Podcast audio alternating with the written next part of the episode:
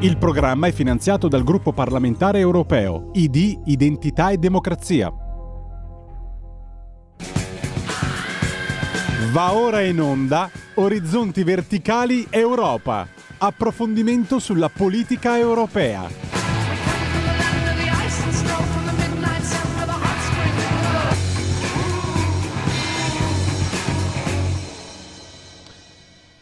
È venerdì 17 c'è lo sciopero dei mezzi e c'è Alessandro Panza in conduzione. Eh, penso che peggio di così non vi potrebbe andare, o no? O sbaglio?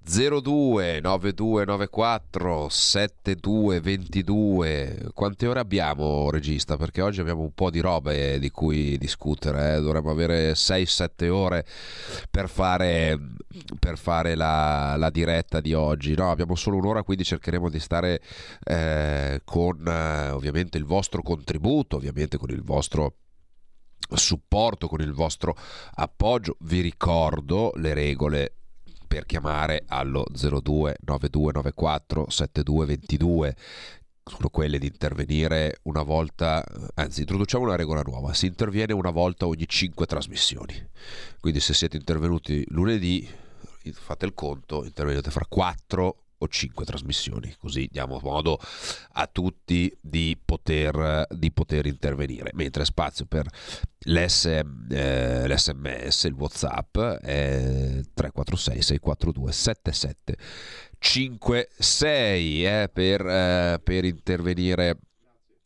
per intervenire. Allora, quali sono i temi? Beh, innanzitutto partiamo da quanto è stato deciso definitivamente a Strasburgo mar- eh, mercoledì, ovvero che il Parlamento europeo ha dato la, la parola definitiva, sul, ha dato il voto de- definitivo sul, eh, sullo stop alla vendita delle auto a motore termico a partire dal 2035 eh, quindi vuol dire eh, niente più, diciamo così, eh, produzioni di auto con questo tipo di motore, perché se non le puoi più vendere eh, qualcuno le venderà all'estero per carità, però diciamo che in Europa, che è il maggiore mercato per le aziende europee, non ci saranno più. Ovviamente non producendo e non vendendo più le auto, eh, anche tutto quel comparto che ruota attorno al, alla produzione di autoveicoli, quindi non parliamo della Fiat in questo caso, perché la Fiat ha gli strumenti, le risorse, la capacità di convertirsi e fare anch'essa le auto elettriche.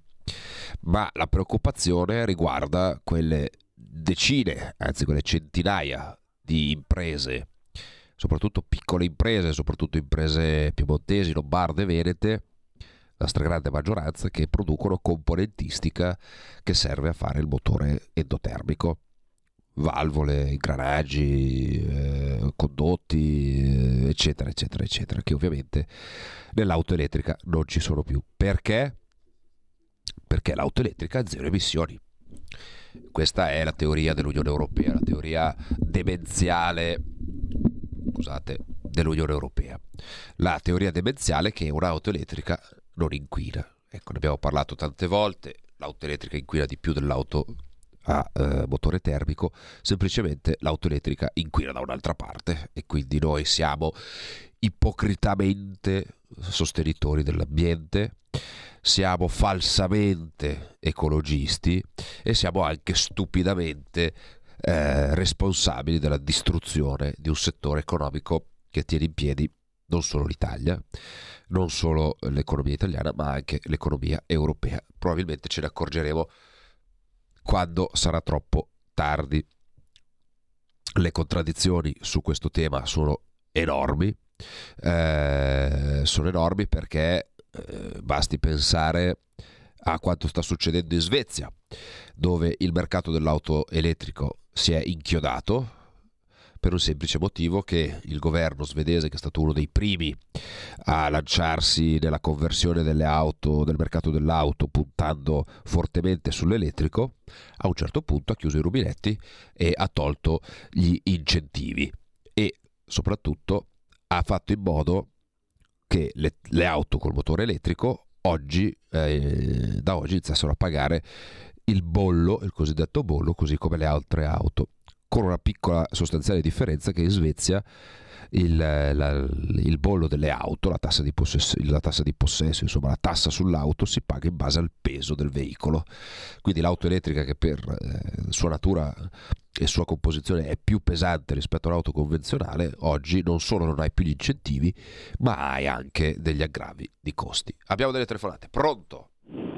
Sì, buongiorno, sono Abdelaziz, telefono da Milano. Ciao. Senta, ciao. Eh, ma allora, è, è indubbio che ciascuno di noi debba assumersi delle responsabilità in ordine al risparmio energetico, all'autoproduzione, piuttosto che alla lotta agli sprechi. Il problema è che il Green Deal sta diventando una religione, una religione con i suoi sacerdoti, con i suoi roghi e con i suoi inquisitori, perché se poco poco ti esprimi in modo anche un po' critico verso, diciamo così, questa deriva anche demenziale, come diceva lei prima, sulla, su, diciamo, sulla chiusura dei, dei, nostri stabilimenti che producono motori termici, eccetera, ma soprattutto sul fatto che almeno 5.000 aziende nel solo Piemonte e 12.000 sulla Lombardia che sono legate all'automotive per in difficoltà diventi, diventi un talebano e ti, ti emarginano. Quindi diciamo che bisogna fare un grosso movimento culturale per contrastare questa cosa al di là dell'aspetto politico, proprio sotto il profilo culturale, perché stiamo tornando ai tempi dell'Inquisizione. Se sei un pochino critico nei confronti del Green Deal, io so qualcosa perché sono, arrivo dal Nord Africa, quindi capisco benissimo, conosco gli integralismi. No? E, e quindi è evidente che siamo di fronte a un integralismo di tipo climatico, a un socialismo integralista di tipo climatico Grazie mille per l'opportunità di aver potuto parlare. Grazie, grazie a te per, eh, per, il tuo contributo che è assolutamente condivisibile. Sì, si tratta di integralismo ambientalista. Eh, hai, centrato perfettamente, hai centrato perfettamente il tema. Eh, noi continuiamo a sentirci dire che questo tipo di transizione ecologica ci porterà ad avere un'Europa più sostenibile però non teniamo conto del fatto che eh, questa Europa più sostenibile paga un prezzo altissimo e non risolve di fatto il problema. Pronto? Sei... Pronto? Buongiorno, deve abbassare la radio. Pronto, buongiorno in diretta, deve abbassare la radio e poi possiamo sentirci. Mi sente? Pronto? Prendiamo un'altra telefonata 0292947222. Dovete abbassare la radio perché la diretta rispetto, soprattutto se ci state ascoltando col telefonino, arriva con un po' di delay, con un po' di ritardo, con qualche secondo di ritardo e quindi mentre io vi sto parlando voi state ascoltando quello che sto dicendo 5 secondi prima e quindi sembra, sembra una cosa un po', sembra una gag demenziale ma in realtà purtroppo sono i tempi della connessione, quindi mm, abbassate la radio così mi ascoltate direttamente dal telefono e non dall'apparecchio radiofonico e così siamo allineati con i tempi. Pronto? Pronto? Buongiorno, chieda dove chiama. Sì, buongiorno, buongiorno, sono Massimiliano. Ascolta un attimo, mi dispiace che tu sei al Parlamento europeo, ma questa, quello che sto dicendo adesso non, a te non interessa. Però in una trasmissione televisiva, mi sembra, non so, la trasmissione di Giordano o di qualcun altro, intervistato Feltri ha detto testuali parole. Basta guardare in faccia i, quelli che sono seduti al Parlamento europeo che, che per capire che possono dire solo cretinate. E io sono d'accordo con lui, perché la prova dei fatti è questa, fanno solo cretinate. E quando usciamo dall'Europa, ti saluto. Grazie, eh, c'è, c'è, un problema ulteriore, no? si sta parlando di Qatar Gate. Eh, io non vorrei che un domani poi scoppiasse il China Gate, perché guardate che la, diciamo, la, la questione ambientale la questione ambientale è, è, il grande feticcio, è la grande menzogna dietro quale si celano queste che sono... Guardate, l'Europa, mh, vivendola dall'interno, vi posso assicurare che chi tira veramente i fili non gliene frega assolutamente un cazzo dell'ambiente, possiamo dirlo con un francesismo, non gli interessa la salvaguardia dell'ambiente, semplicemente vedono un, eh, uno spazio per poter fare del bieco business, del bieco interesse, che poi questo ricade su famiglie, su imprese, sulla gente normale, questo a loro non interessa. Questo a loro non interessa. Voi prendete l'auto elettrica, ma pre- lasciamo un attimo da parte l'auto elettrica, prendiamo, eh, prendiamo i pannelli fotovoltaici, dove l'Europa vuole obbligarci nei nuovi edifici a mettere i pannelli fotovoltaici. Ma chi li produce i pannelli fotovoltaici? Chi ha la tecnologia e soprattutto chi ha le materie prime per produrre i pannelli? Che vuol dire silicio, che vuol dire cadmio, che vuol dire tutta una serie di altri elementi che in Europa non ci sono. O meglio, potrebbero anche esserci, ma per estrarli vorrebbe dire aprire... Eh, aprire delle cave, aprire delle miniere, eh, fare un impatto ambientale di un certo tipo che in Europa non vogliamo avere e quindi facciamo avere questo impatto ambientale dove se ne preoccupano di meno, così ci facciamo concorrenza due volte. Questa è la realtà dei fatti. Pronto? Pronto? Buongiorno, chiedo eh, dove chiama. Buongiorno, Pippo da Como. Niente, io eh, stavo ascoltando, ho ascoltato la Palombelli che ha, eh, l'altra sera, se non sbaglio, eh, che ha intervistato Rampini che vive in America eh, sul fattore eh, eh, delle auto, eh, auto, elettriche.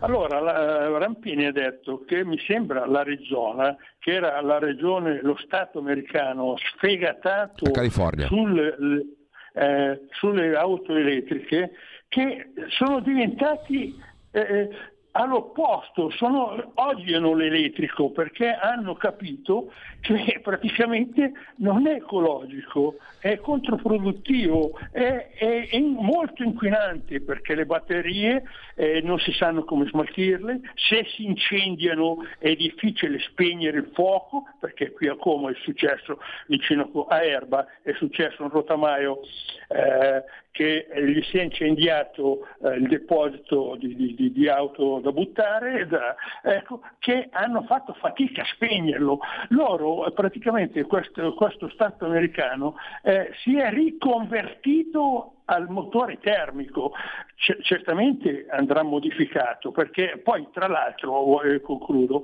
eh, tra l'altro sul mercato ci sono delle benzine e dei gasoli eh, praticamente meno inquinanti, perché non incentivano su questi carburanti? Chiarissimo. Viene incentivato eh, e, e non costino così esageratamente alti per poter poter viaggiare.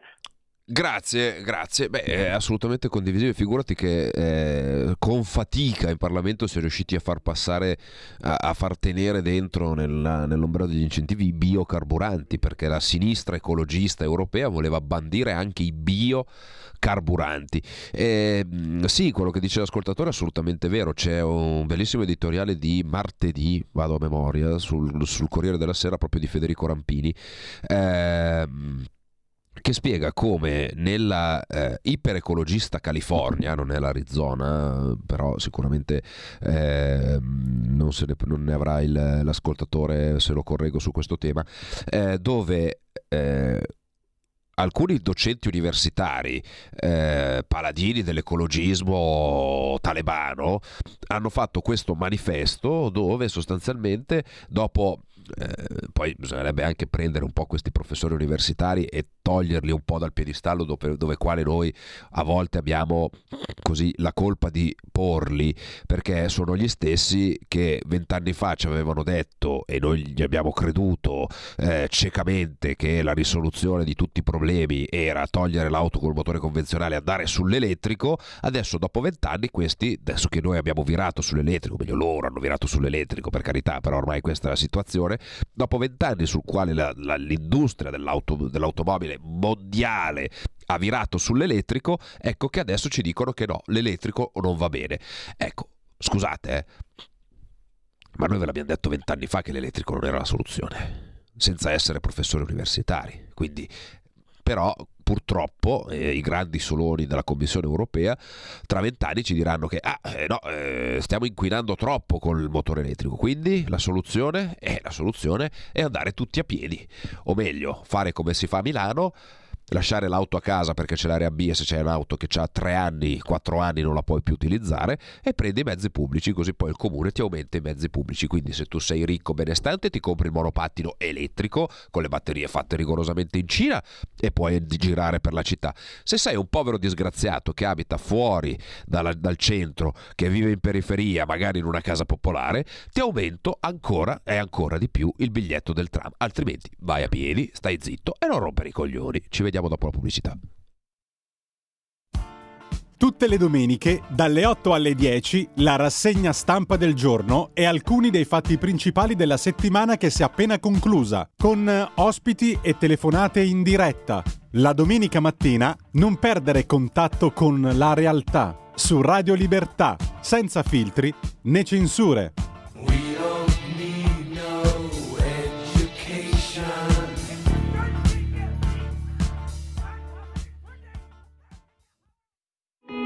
In quanti ti promettono trasparenza, ma alla fine ti ritrovi sempre con la bocca chiusa e non puoi dire quello che pensi. Radio Libertà non ha filtri né censure, ascolta la gente e parla come la gente. Stai ascoltando Radio Libertà, la tua voce libera, senza filtri né censure, la tua radio.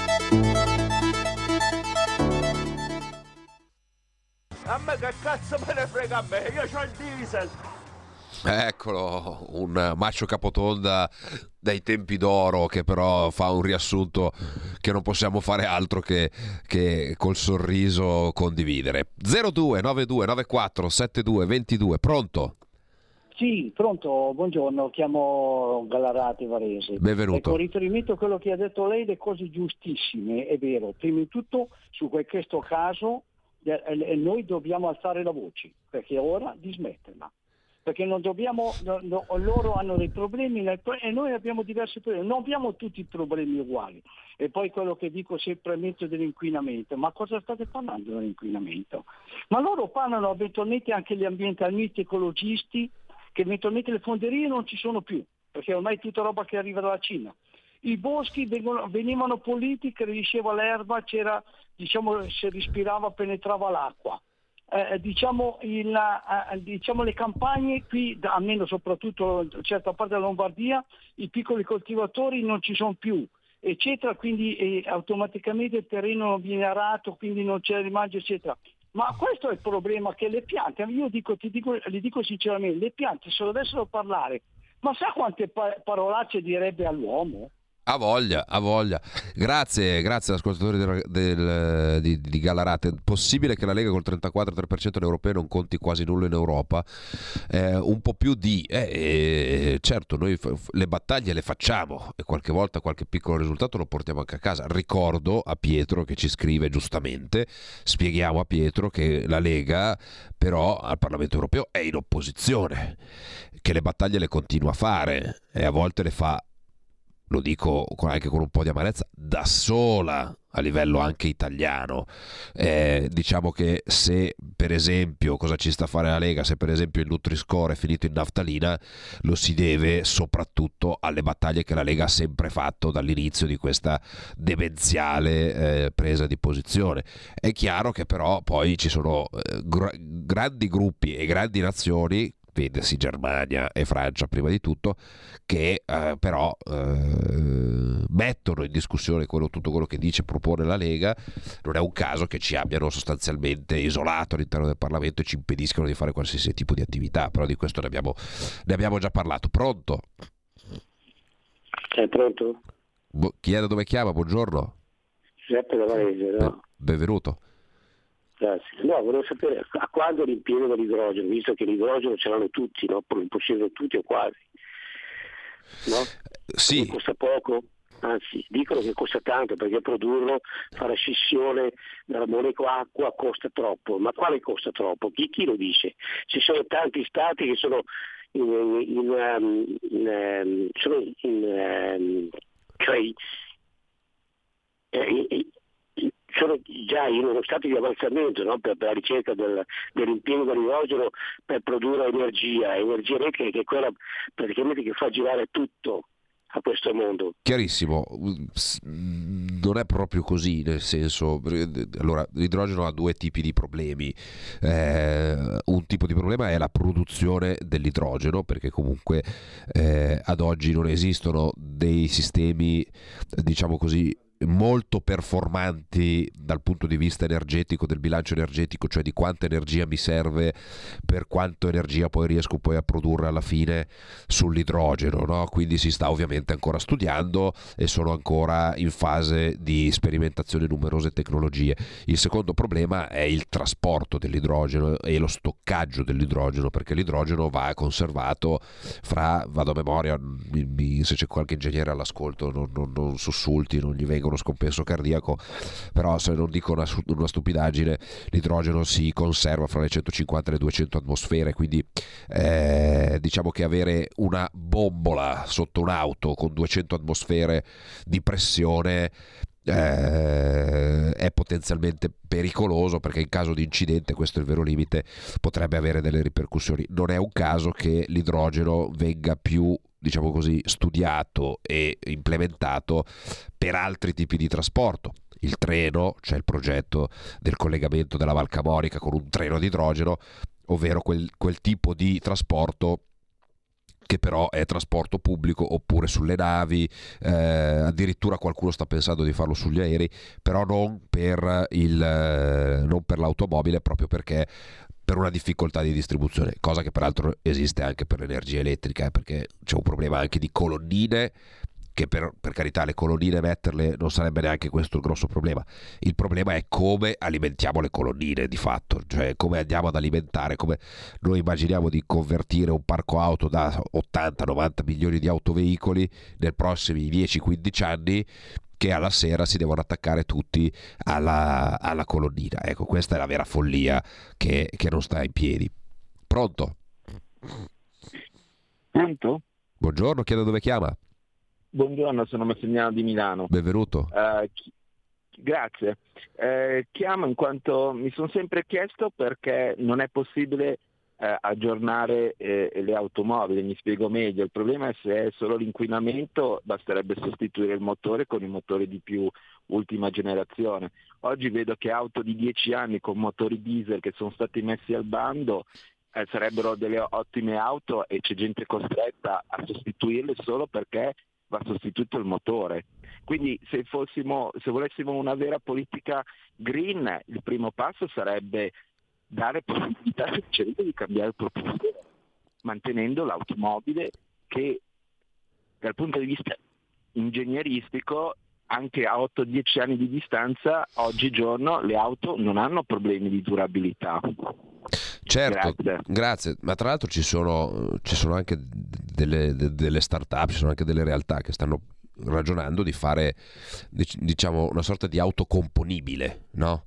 Perché ci sono delle parti che si deteriorano dell'automobile, no? la parte meccanica, eccetera, però ci sono anche delle parti che non si deteriorano, cioè la carrozzeria, per come è trattata oggi, per come è fatta oggi, la carrozzeria di un'automobile può durare anche 50 anni Ovvio, se uno la tira contro il muro tutte le settimane, no, però se uno tiene la macchina bene, non, non eh, la tiene in condizioni, diciamo così, allora perché non sostituire soltanto determinate parti del, eh, del motore? Però, diciamo, questi sono, sono, eh, sono studi che, che, vengono fatti. Il tema, il tema vero è, io stamattina ero in tv con eh, un senatore del Partito Democratico che mi diceva, ma l'auto elettrica, noi dobbiamo andare verso l'auto emissioni zero. E io ho detto, no è qui che casca l'asino, perché l'auto elettrica non è a emissioni zero. Certo, se noi seguiamo quello che dice l'Europa, cioè la filosofia che ha applicato l'Europa di andare a vedere quante sono le emissioni alla, diciamo così, al tubo di scappamento, cioè se io vado a misurare quanto emette un'auto al tubo di scappamento, perché furbescamente la direttiva europea non dice vietiamo le auto a motore termico e vi obblighiamo a comprare le auto elettriche. Vietiamo le auto che emettono, un, che emettono dei gas serra. E grazie. Grazie, grazie, grazie Graziella e grazie a quell'altro. È, è normale che le auto elettriche non emettono, al, con, se io vado con una sonda a metterla nel, nel tubo di scappamento in auto elettrica, il tubo di scappamento auto elettrica non ce l'ha neanche e quindi è chiaro che mi viene zero quel risultato lì. Però se vado a vedere il ciclo produttivo da quando comincio a produrre l'auto elettrica a quando, compresi tutti i componenti che la, che, che la, compongono, a quando la vado a smaltire, servono 2-3 volte l'energia necessaria per fare un'auto a motore convenzionale. E questa è la vera ipocrisia, e questo è il vero dato. Senza contare poi che le auto elettriche, così come tutte le tecnologie green che l'Europa ci impone, sono basate su delle materie prime che noi non abbiamo su tutte quelle terre rare. Io ho fatto un intervento in aula questa settimana a Bruxelles, vi invito ad andare a vederlo sui miei canali social, lo troverete, eh, dove proprio ho spiegato con dovizia di numeri, di dettagli di particolari perché le tecnologie green non sono sostenibili, perché sono basate su materiali rari, le cosiddette terre rare, che sono estremamente rare appunto e per estrarle richiedono un esborso di CO2, di energia, di acqua impressionante e, e con l'aggravante che tutte queste materie rare le ha solo praticamente la stragrande maggioranza la Cina, perché la sola Cina detiene l'80% del mercato delle materie rare, delle terre rare, che servono non solo per fare l'auto elettrica, il monopattino, la bicicletta elettrica,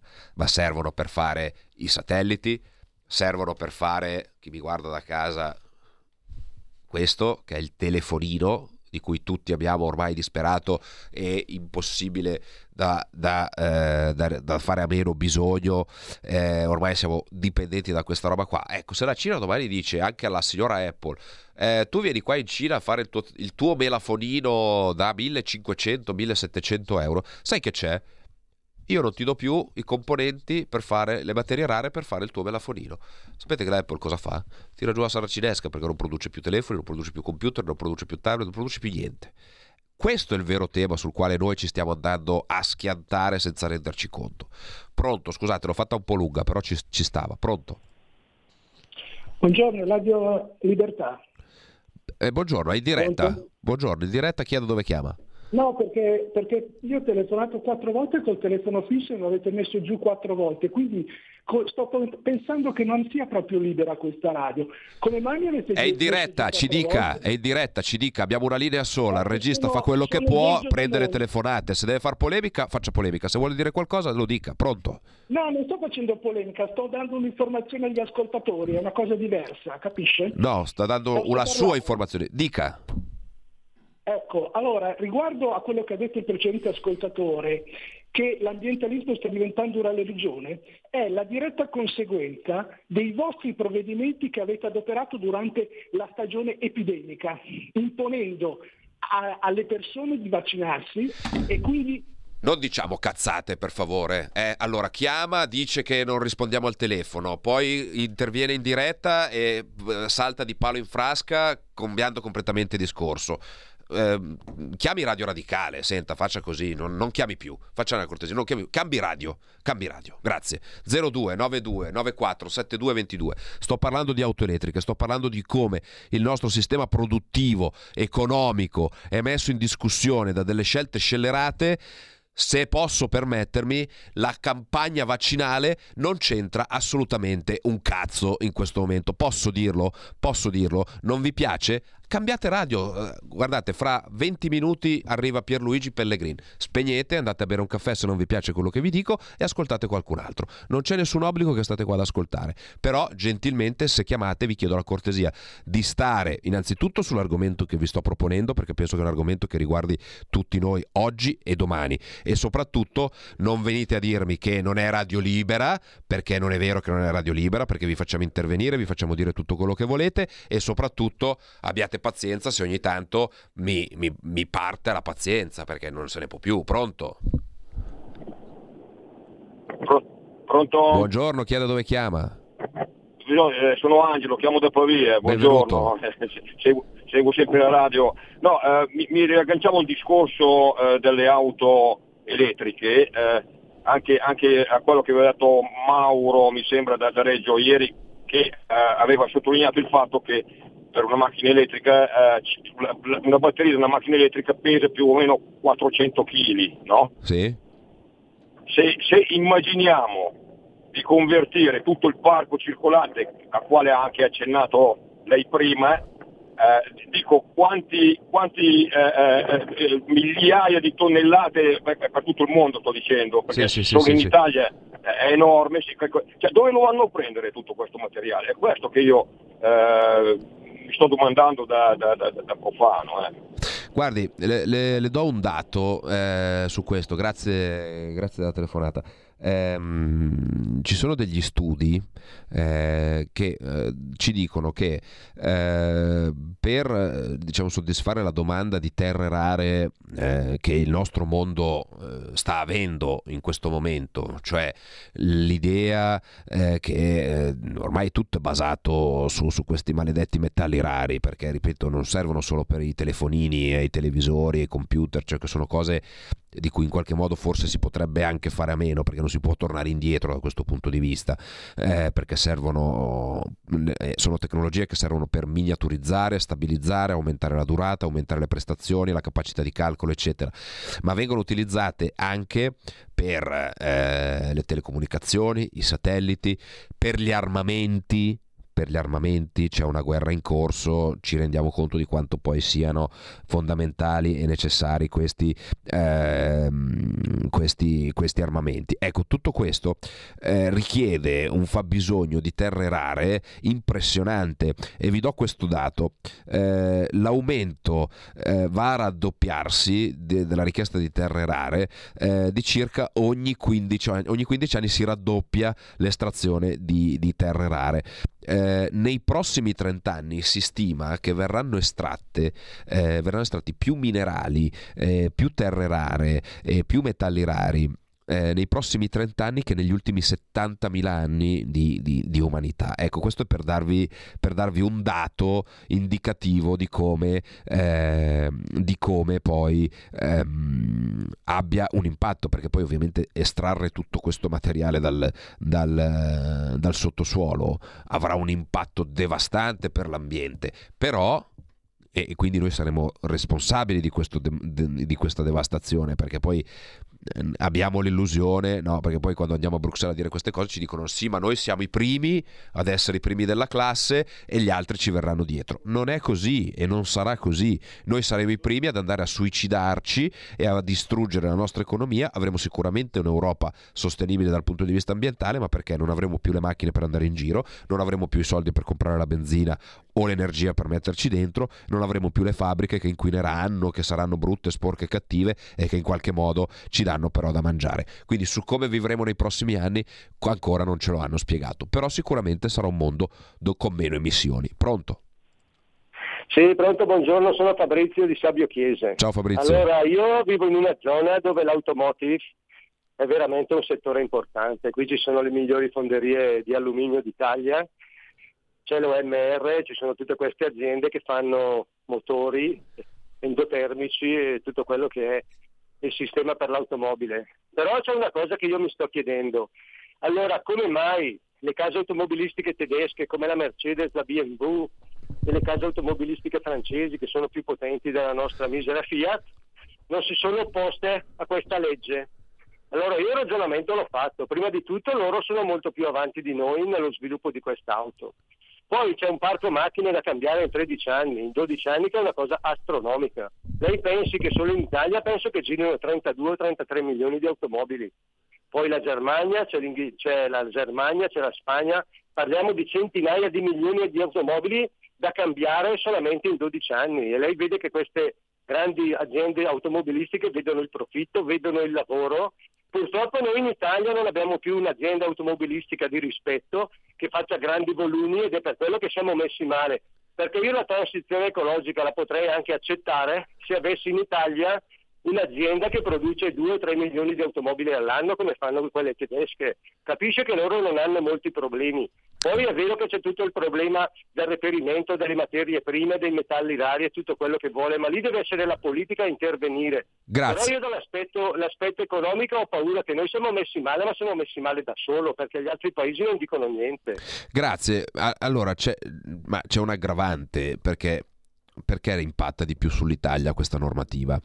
È chiaro che eh, Volkswagen, il gruppo Volkswagen, il gruppo Audi, eh, lasciamo perdere la Fiat perché mm, dobbiamo fare i conti con il fatto che la Fiat non è più italiana eh, la Fiat è partecipata mm, in maniera sostanziale ancora dalla, da, da, quello che è rimasto la famiglia Agnelli, eh, però è una multinazionale a tutti gli effetti che ha sede in, in, in Olanda, in Lussemburgo, eh, dove ovviamente lì paga, paga, le tasse e ha, come ogni multinazionale, ha, delle, delle, filiali, delle, degli stabilimenti di produzione in giro per il mondo, tra cui anche in Italia. Quindi lasciamo un attimo da parte la Fiat. Perché è impattante questa direttiva per il nostro paese?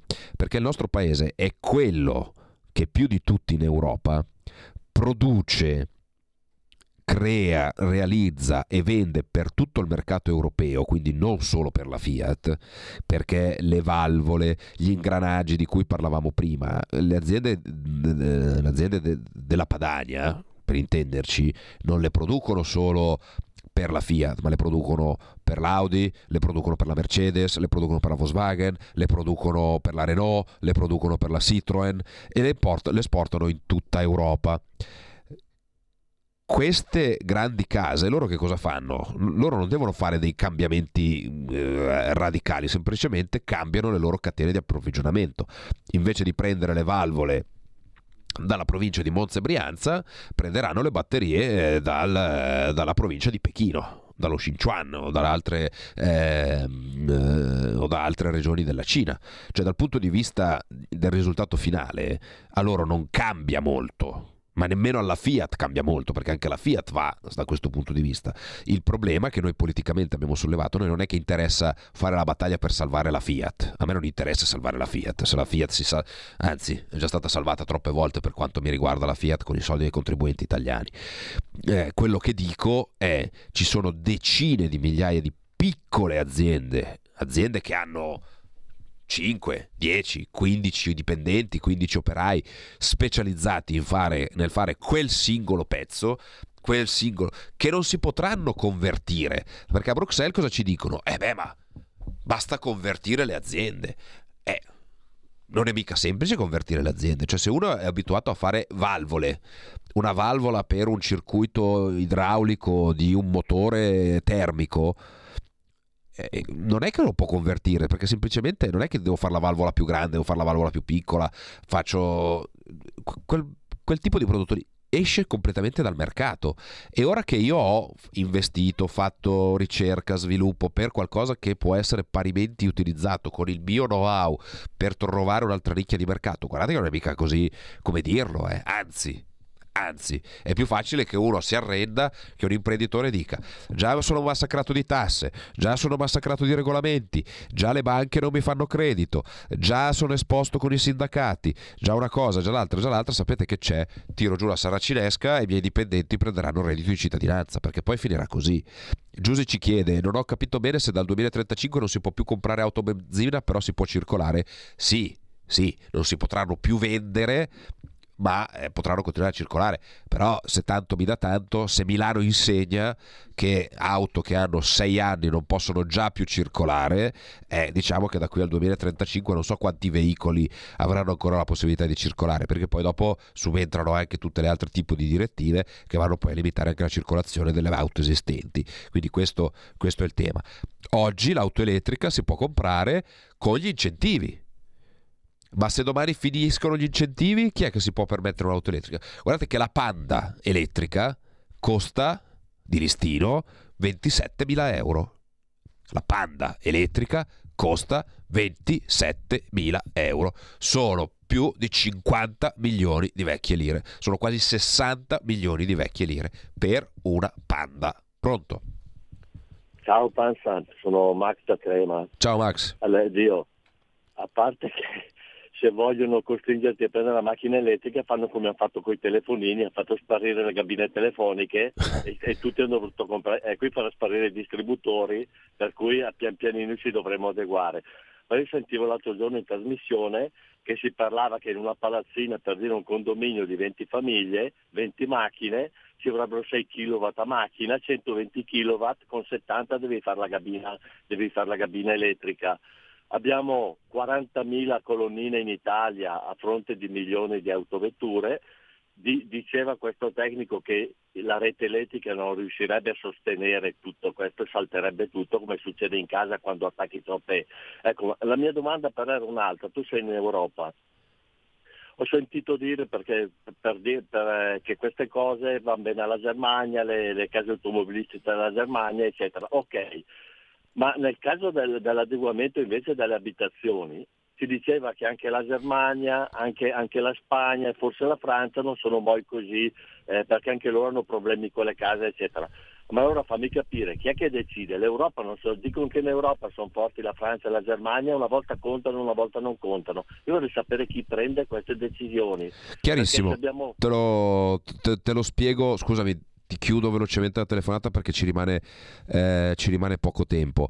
Ehm, sulla direttiva sulle case, allora la decisione non è definitiva assolutamente, perché mm, quello che è uscito la settimana scorsa con il voto in, uh, in Commissione Industria è il, uno dei primi passaggi, cioè le, la Commissione ha varato un, uh, una proposta che è finita al Parlamento europeo che l'ha uh, emendata, l'ha l'ha adeguata secondo le sue sensibilità. È chiaro che un Parlamento di, di sinistra, perché il Parlamento europeo è maggioranza di centrosinistra, eh, soprattutto ambientalista, perché in Europa vale l'ideologia religiosa dell'ambientalismo, non poteva fare altro che rendere questa direttiva ancora più restrittiva con eh, obiettivi sempre più ambiziosi, con restrizioni sempre più ampie per eh, raggiungere quel feticcio maledetto della, della, neutralità climatica che peraltro non raggiungeremo mai, questo lo sappiamo tutti, però la Commissione pensate che non ha neanche rivisto questi obiettivi neanche dopo due anni di pandemia, cioè l'ha messa sul piatto nel 2019 come diciamo inizio della sua eh, avventura politica. Eh, mentre è saltato tutto per il covid, eh, sono saltati tutti gli schemi economici, eccetera, l'unica cosa su cui non si è fatta una revisione sono questi obiettivi qua. Voi capite che eh, siamo all'ideologia, eh, all'ideologia, più spinta. Deve tornare in consiglio dove gli stati membri eh, avranno le loro obiezioni da fare avranno e hanno giustamente le loro obiezioni da fare perché per come è strutturata la direttiva in questo momento eh, sono molto più i danni che i benefici non sarebbe la prima volta peraltro pronto? pronto? ultima telefonata chi sei da dove chiami? ciao Alessandro sono Dario di Genova eh. ciao carissimo eh, allora quello che questa, questa, direttiva è veramente come dicevi te una, una cosa che ci, che ci distrugge noi altri eh. Però ti volevo chiedere, hai per caso guardato, ti sei informato sulle batterie al sale, che è un, che è un brevetto italiano, che è qualcosa eh, che sarebbe, se, se, proprio dobbiamo farle per forza le autobatterie, questi, questi brevetti italiani qua, eh, con le batterie al sale sarebbe qualcosa di grande per l'Italia, voglio dire, non, non, non, almeno non, dipenderemo da, dalla Cina e potremo magari, non dico imporre le nostre cose in Europa perché questo non succederà mai, però potremo avere parecchie voci in capitolo. Ti ringrazio. Grazie, ti grazie. Sì, ho, ho, letto, mi sono informato, è una delle tecnologie, è una delle tecnologie perché poi fortunatamente eh, ad oggi la situazione è che ci pone ad essere ovviamente eh, succubi di questa, delle tecnologie che conosciamo e che sono eh, necessariamente nelle disponibilità della Cina. Questa delle batterie al sale insieme ad altre batterie teorie, ho letto che in Israele stanno eh, facendo lo stesso tipo di, di, di, di ricerca, di studio eh, sulla, sulla, sabbia, su delle batterie fatte, fatte, a sabbia.